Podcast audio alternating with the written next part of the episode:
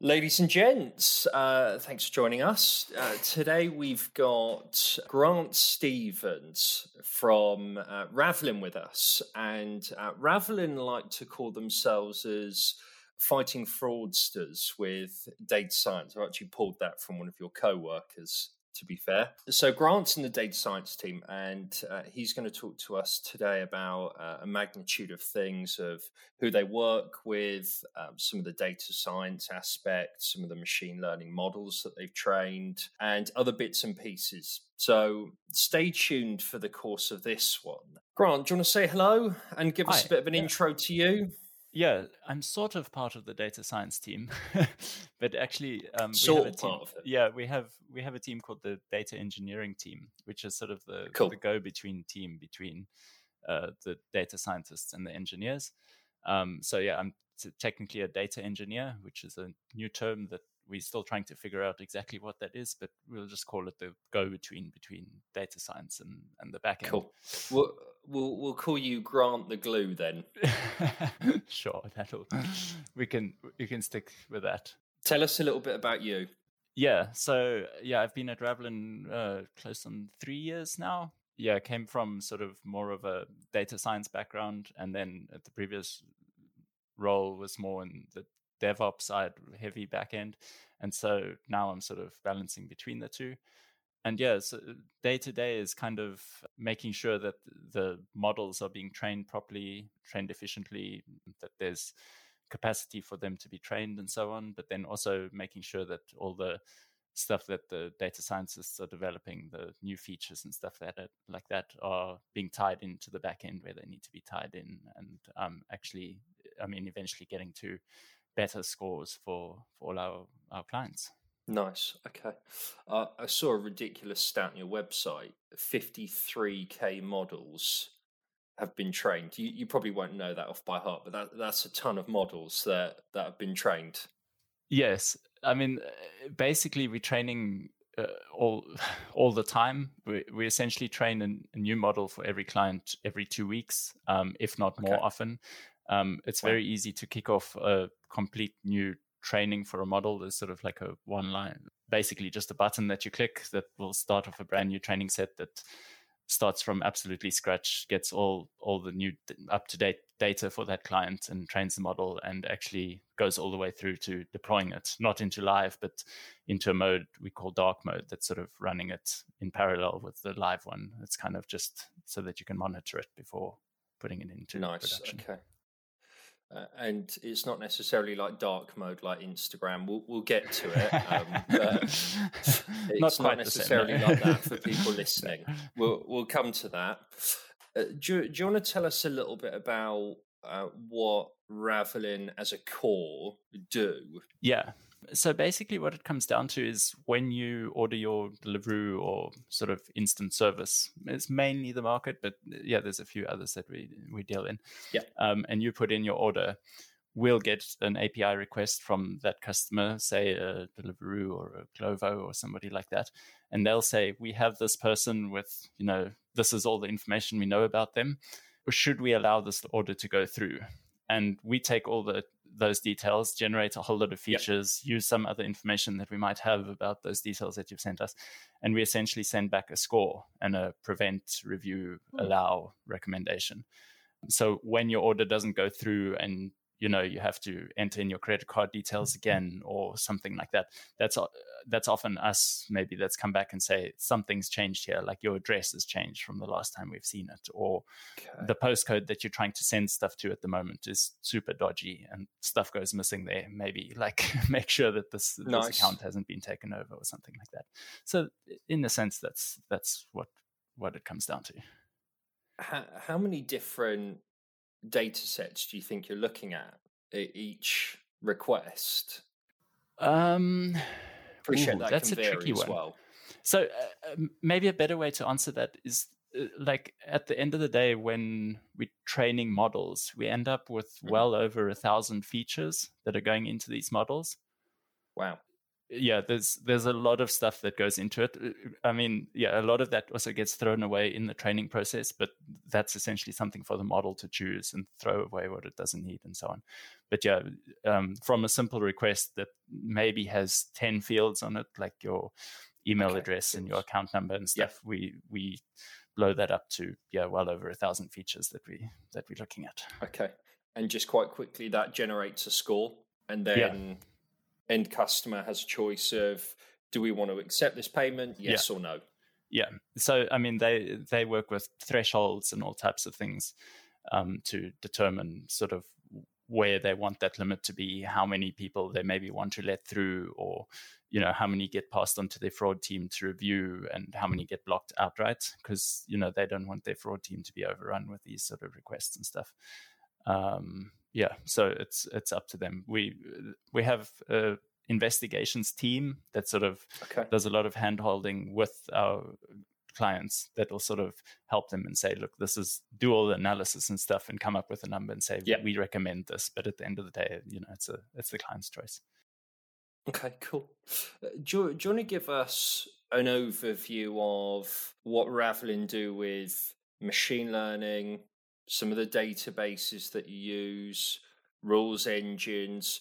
Do you want to break down those components and just help us understand how it comes together? Sure. So I think the biggest thing in the background that drives most of what we do is all on Google Bigtable. I, I should have maybe said this before, like, because when this request comes in from a client, you're sitting there looking yeah. at the little spinner on your screen, waiting for your payment to go through. We have to return as quickly as possible. So we generally, okay. as a rule of thumb, trying to do well under one hundred millise- uh, sorry, two hundred milliseconds response time, um, yep. which for us means we're actually aiming for more like one hundred because of, you know, the network overheads and all those sort of yep. things.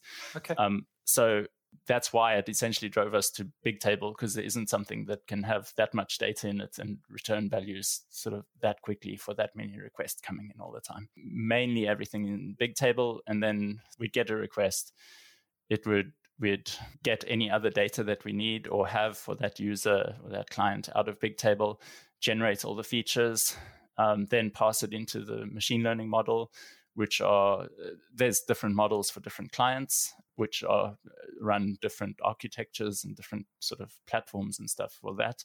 Just depends on the client and what works better for them. There's not much more to it. There's a whole lot of storage stuff where we save a whole lot of the stuff in the background for in BigQuery so that it's easier for us to analyze it later and so on. But in terms of real time, like get this thing back as quickly as possible, it's it's pretty much Bigtable and, and a lot of Go code. How would you explain Explain a rules engine to someone non-technical? Ah, so yeah, so sometimes there's things that the model, uh, let, let's say, for example, a Glovo is going into a new market and they want to open okay. up in Antarctica, uh, for argument's sake. Then our model's never seen orders from Antarctica, so we don't know mm-hmm. how it's going to behave there, for example. So that's yep. where you'd look at, say, okay, if If the order's in Antarctica, maybe as a beginning, you sort of know that all the clients there are trustworthy people, because only trustworthy people would go to Antarctica, and you just allow everything from Antarctica. Okay. So the rules engine sort of comes in and saying, okay, if the order location is Antarctica, override the score and just make it allow. Um, but it obviously gets a lot more complex than that quite quickly, because you can say, well, add a couple of points to the score, or, you know, there's right. all types of combinations of things that you can do to the score with the rules engine on top of the machine learning predictions. Okay. I understand that. I understand that. Uh, help me understand this relationship then between you, let's just call you Grant the glue, engineering, data engineering and data science. I'm yep. hearing some some quite complex engineering challenges. You're talking about network overheads, performance. There's obviously latency you need to think about between the transactions. So ju- just give us a high-level overview of what uh, engineering takes place at Ravelin. Yeah, sure. So I guess everybody has their own things that they're optimizing for. So yeah. from a data science point of view, if if they had their way, they'd be running absolutely huge models that would come back with like ten second prediction prediction times, but they'd be deadly accurate. And from the back end point of view, we might be optimizing for like, you know, we want to return in ten milliseconds every single time.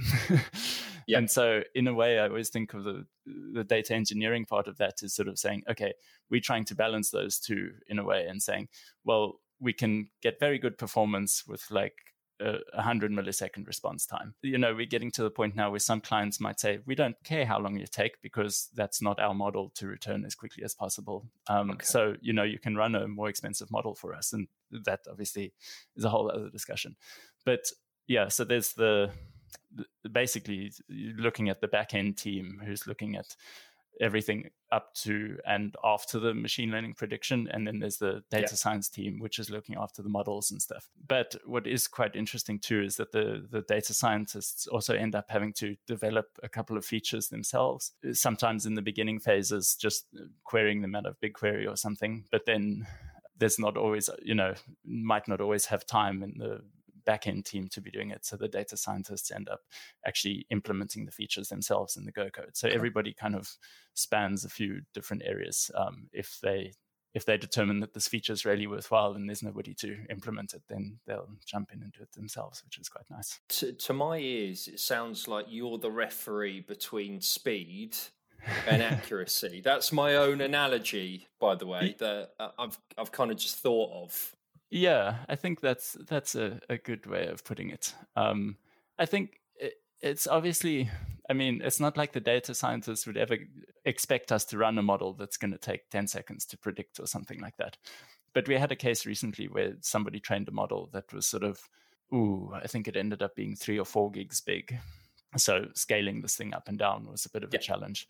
And then the prediction times were sort of just on the edge, but it actually got even worse than that because the data that this thing required was also a whole lot bigger than any other model. So then the network overhead's higher. And so you keep on this sort of this snowball effect of like, okay, the model on its own maybe predicts quickly enough, but all the other sort of upstream things for that model just make it unfeasible, unfortunately.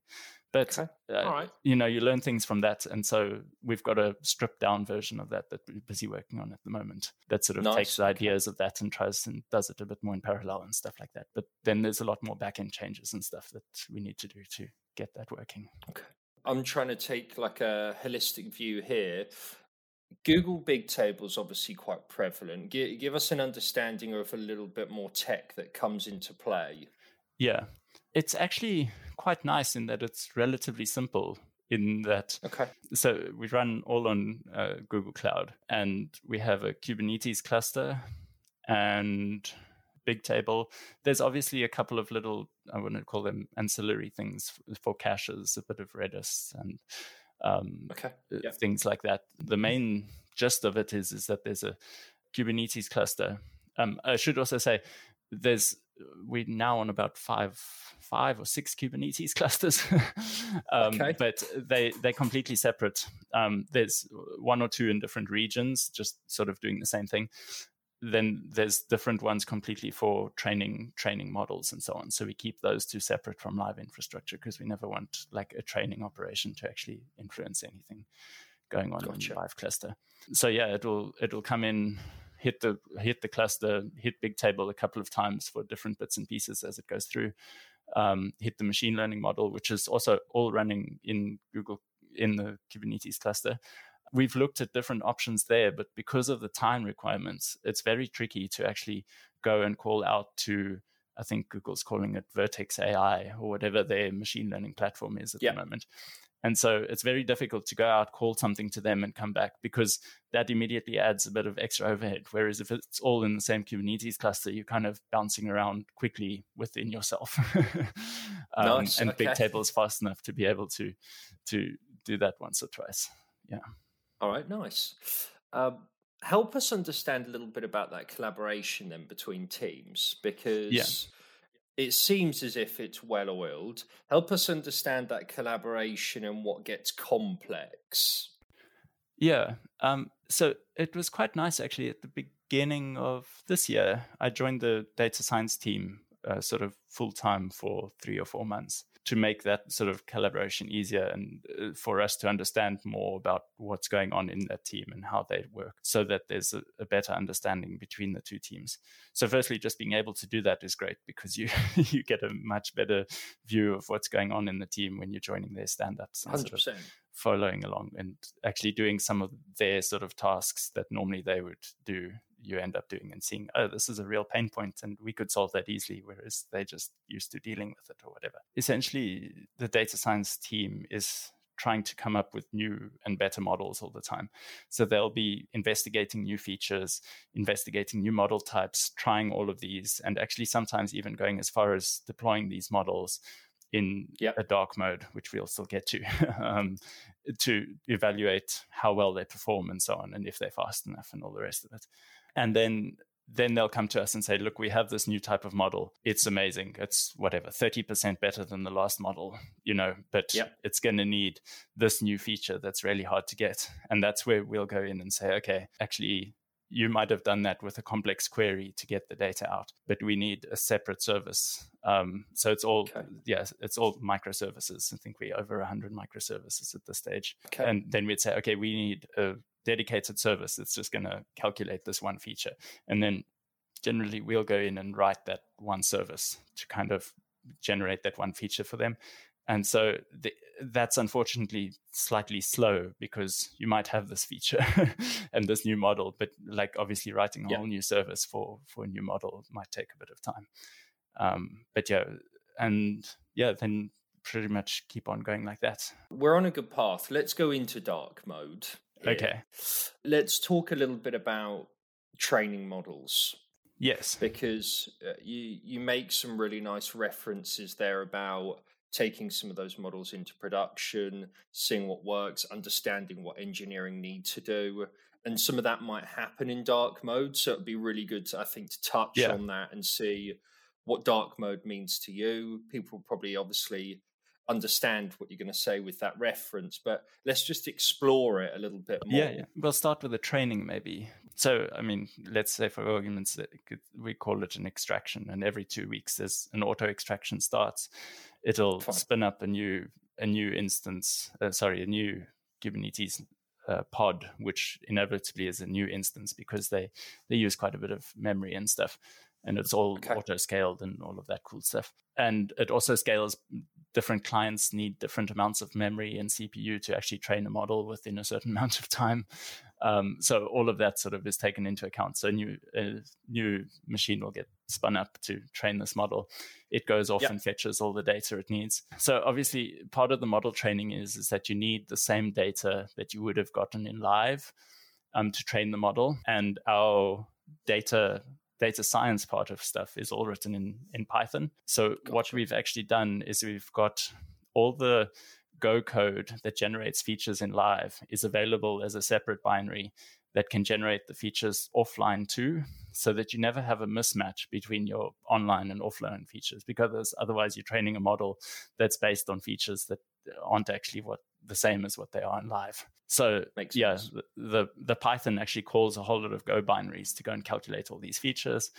It does its training, and depending on the model type, this can involve some TensorFlow or some scikit-learn or whatever it is, also completely customizable per the client. And obviously there's parameters for clients and how much data and all that sort of stuff to use for them. And the final step of it is sort of generating. We have um, two services in in the main architecture. We call it core.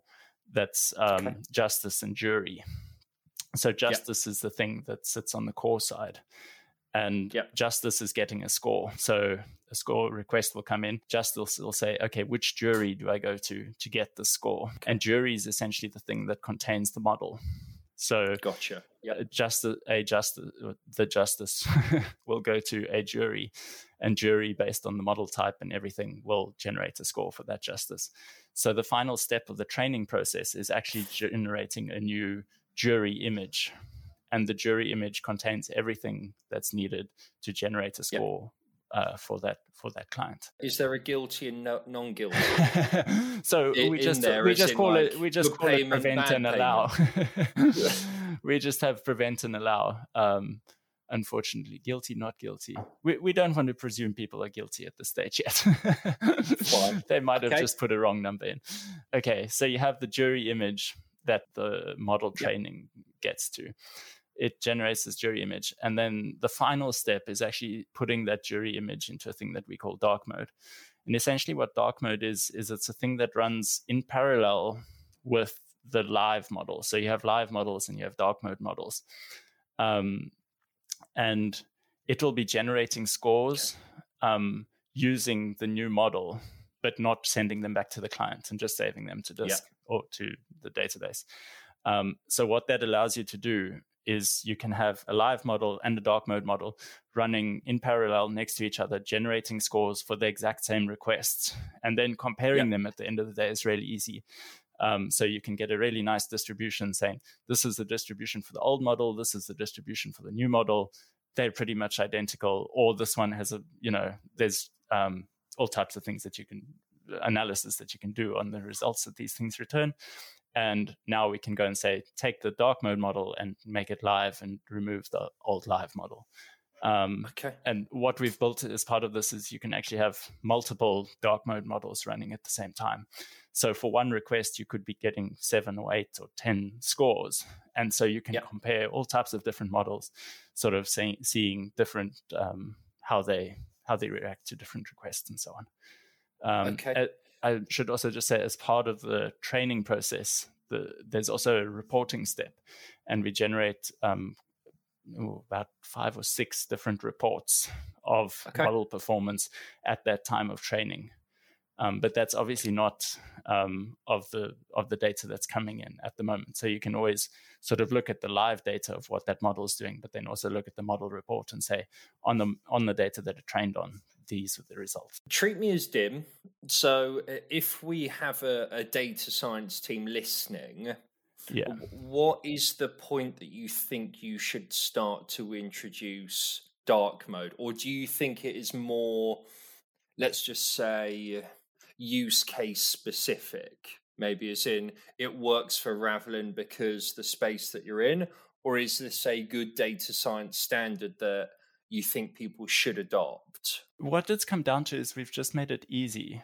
Um, so I think if everybody should run some sort of dark mode in some way before they deploy a new model, because you've got to compare what your new model is doing compared to your old model, because otherwise yep. you get these big step changes in behavior and your users are going to go, you know, what happened here? And you'll be like, oh, we deployed a new model. And they're like, but I don't want my, you know, my data can't change with a huge step like that overnight because you deployed yeah. a new model. By having this dark mode thing, it just makes it a whole lot easier to go and do this analysis sort of in real time, rather than yeah. having to download the last week's worth of requests, run them through my yeah. model manually sort of thing.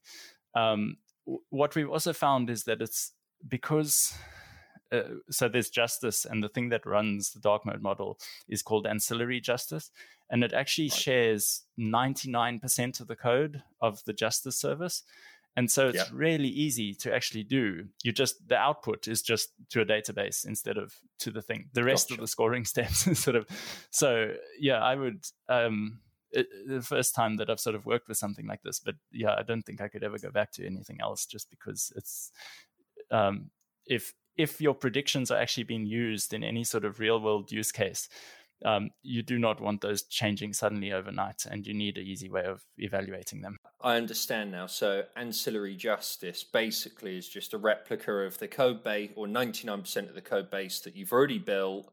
Yeah. And you would just go in dark mode in essence. Yeah. And look at the new models. Right. Okay. Yeah. So uh, I was thinking you actually might have to not necessarily build something entirely from scratch, um, but you could start introducing it from, let's say, um, the next two weeks if someone is listening. Yeah, yeah. It's, as I say, I was, um, it's actually when Ancillary Justice starts up, it gets one extra Boolean value that says, is dark mode yes or no? And the rest of it is all the same justice code. it's it's really, it's really that simple. Love it.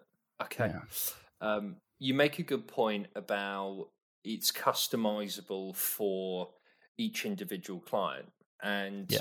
some of your models are bespoke for each client. that you I work I think we're with. Nearly on everybody has a bespoke model. Essentially what happens is when a client joins, depends how much you want to go into payments and stuff, but chargebacks yeah, nearly yeah. take about three months to to come in. And chargebacks is okay. the best the best sort of signal of, of fraud on these things. So generally we need okay. about three months worth of data from a client before we can train a specific model for them, because you need that very clear signal that this is actually fraud. Um, but generally, as soon as we've got three months to get a bespoke model, we have what we call a generic fallback model, which everybody will go yep. on when they join us. Um, but generally, yeah, um, after those three months have passed, we can get a, a much better model to the client um, pretty quickly. And yeah, then keep okay. on improving it after that, obviously. Nice. Okay. So what I hear is essentially you replicate what's already been built. What ends up happening is, is that each data scientist will get assigned to a client. And so okay. their job is to specifically look at that client's data, because we span quite a few different verticals in, in clients and stuff. The the data yep. can be vastly different between them, and different model types work better on different different clients. The one that we're sort of looking at at the moment is heavily dependent on item descriptions that you're buying. And so okay. random keywords in that item description just end up being very fraudy.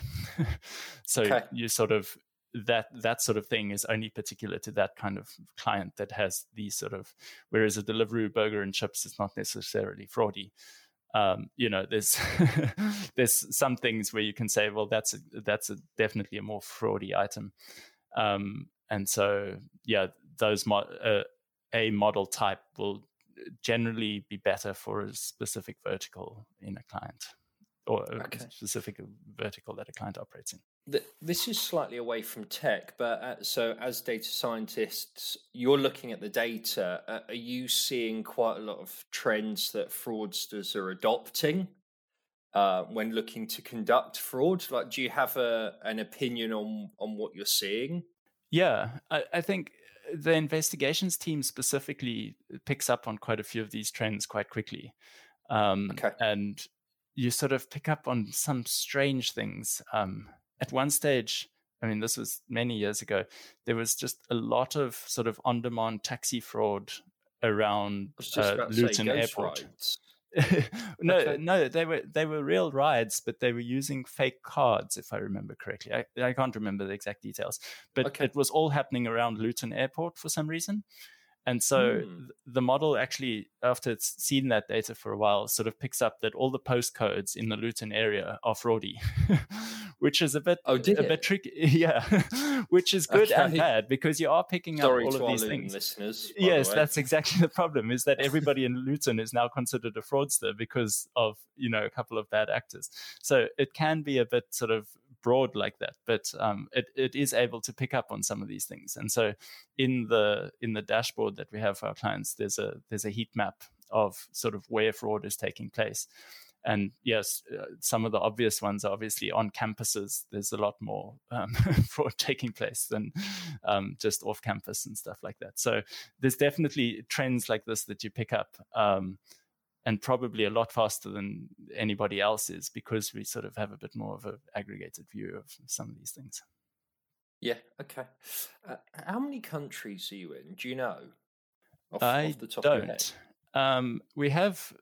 Let me have a quick look. We have um, clients in a lot of countries. Um, okay. Yeah, I countries don't actually know what they serve exact. Clients in one eighty-five. Okay, there we go. Wow. Okay. That adds to the complexity as well. Yes. I can so imagine lo- with um, localization, things like that. I'm just thinking off the top of my head. Yeah. So there's, luckily, that's why the sort of machine learning A I approach to it is so good, because one of the inputs to the model will be, what market is this order in? So is it coming from, is it, well, there's a, a couple of different things, but one of the very obvious other things that you see, get is the order's been placed in Mexico, for example, but the credit card yeah. is from the U K. And so okay. you're sort of immediately going, okay, there's a mismatch there. Like, it might not be obviously fraud, but the score's definitely going to be higher, kind of thing. yeah. Um, but anyway, so the point I was making is that because the market is an input to a lot of these models, you'll... Um, you immediately the model almost has a switch that says, okay, this is in Mexico, therefore the fraud is higher or lower, depending on what, what you know is going on in that country. Gotcha.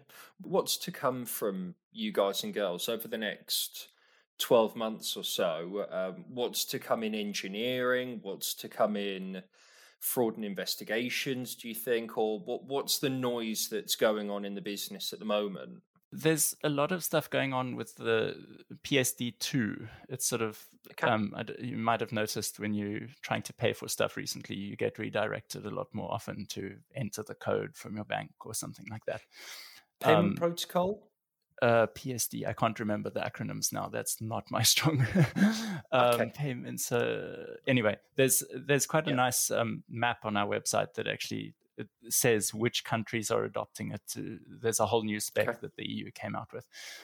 So that's one of the things that we're trying to simplify uh, by having a product that's um, that's not trying to not send. So there's a huge drop-off in people that are paying for stuff when they get redirected to a page like that. So yeah. we, we're applying the same sort of machine learning type stuff to that, sort of saying, Um, do we need to, because if what it comes down to is if the retailer doesn't redirect you to the bank thing, then they end up having to pay the cost if if the payment doesn't, uh, you know, if there's a chargeback on the payment. Whereas if they right. do send you to the bank thing, then it's on the bank. So we're okay. trying to make predictions there, sort of saying, we don't think you need to send this over to, to verification because gotcha. like it'll go through.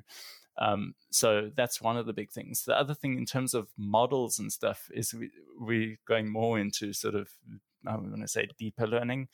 So looking specifically at which, um, we've sort of done words and fraudy words, but now we're starting to look at whole sentences and stuff.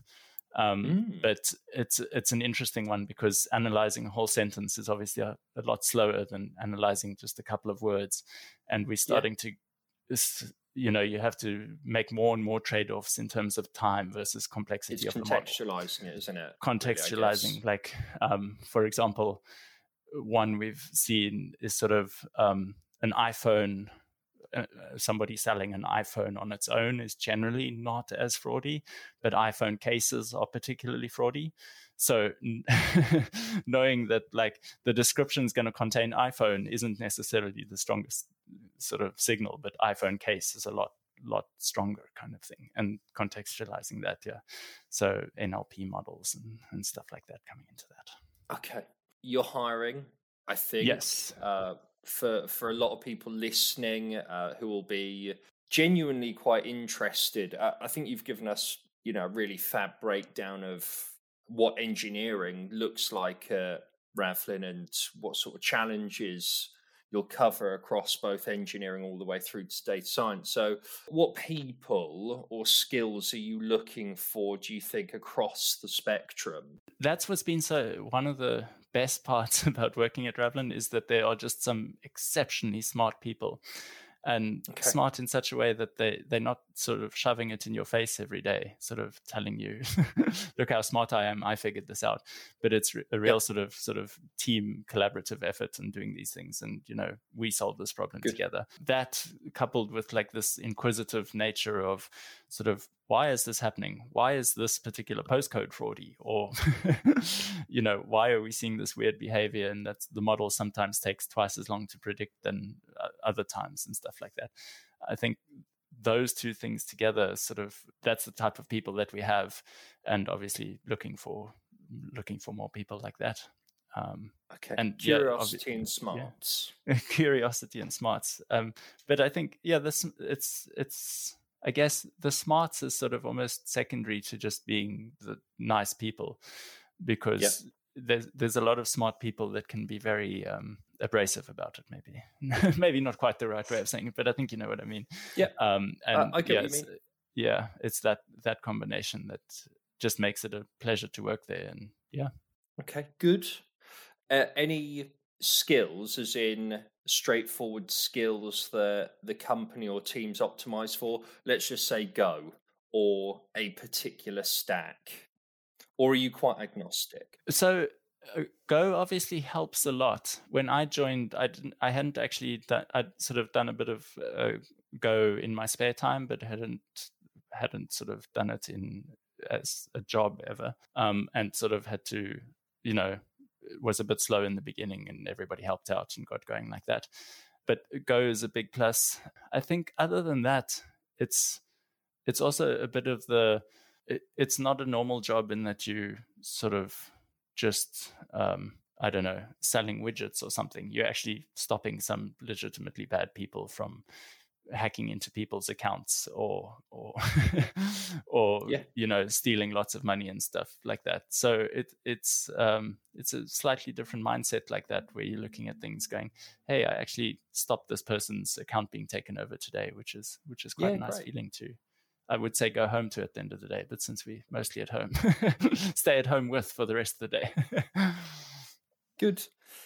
Good. Uh, I, I want to say big thanks. Um, I, I think it's been, you know, marvelous you coming on here, uh, talking a little bit about what you're doing and, and what you're building, and just a really solid breakdown of that as well. Um, for someone whose, you know, technical knowledge is quite shallow, I think I could really contextualize what you were doing. So that that was really, really useful.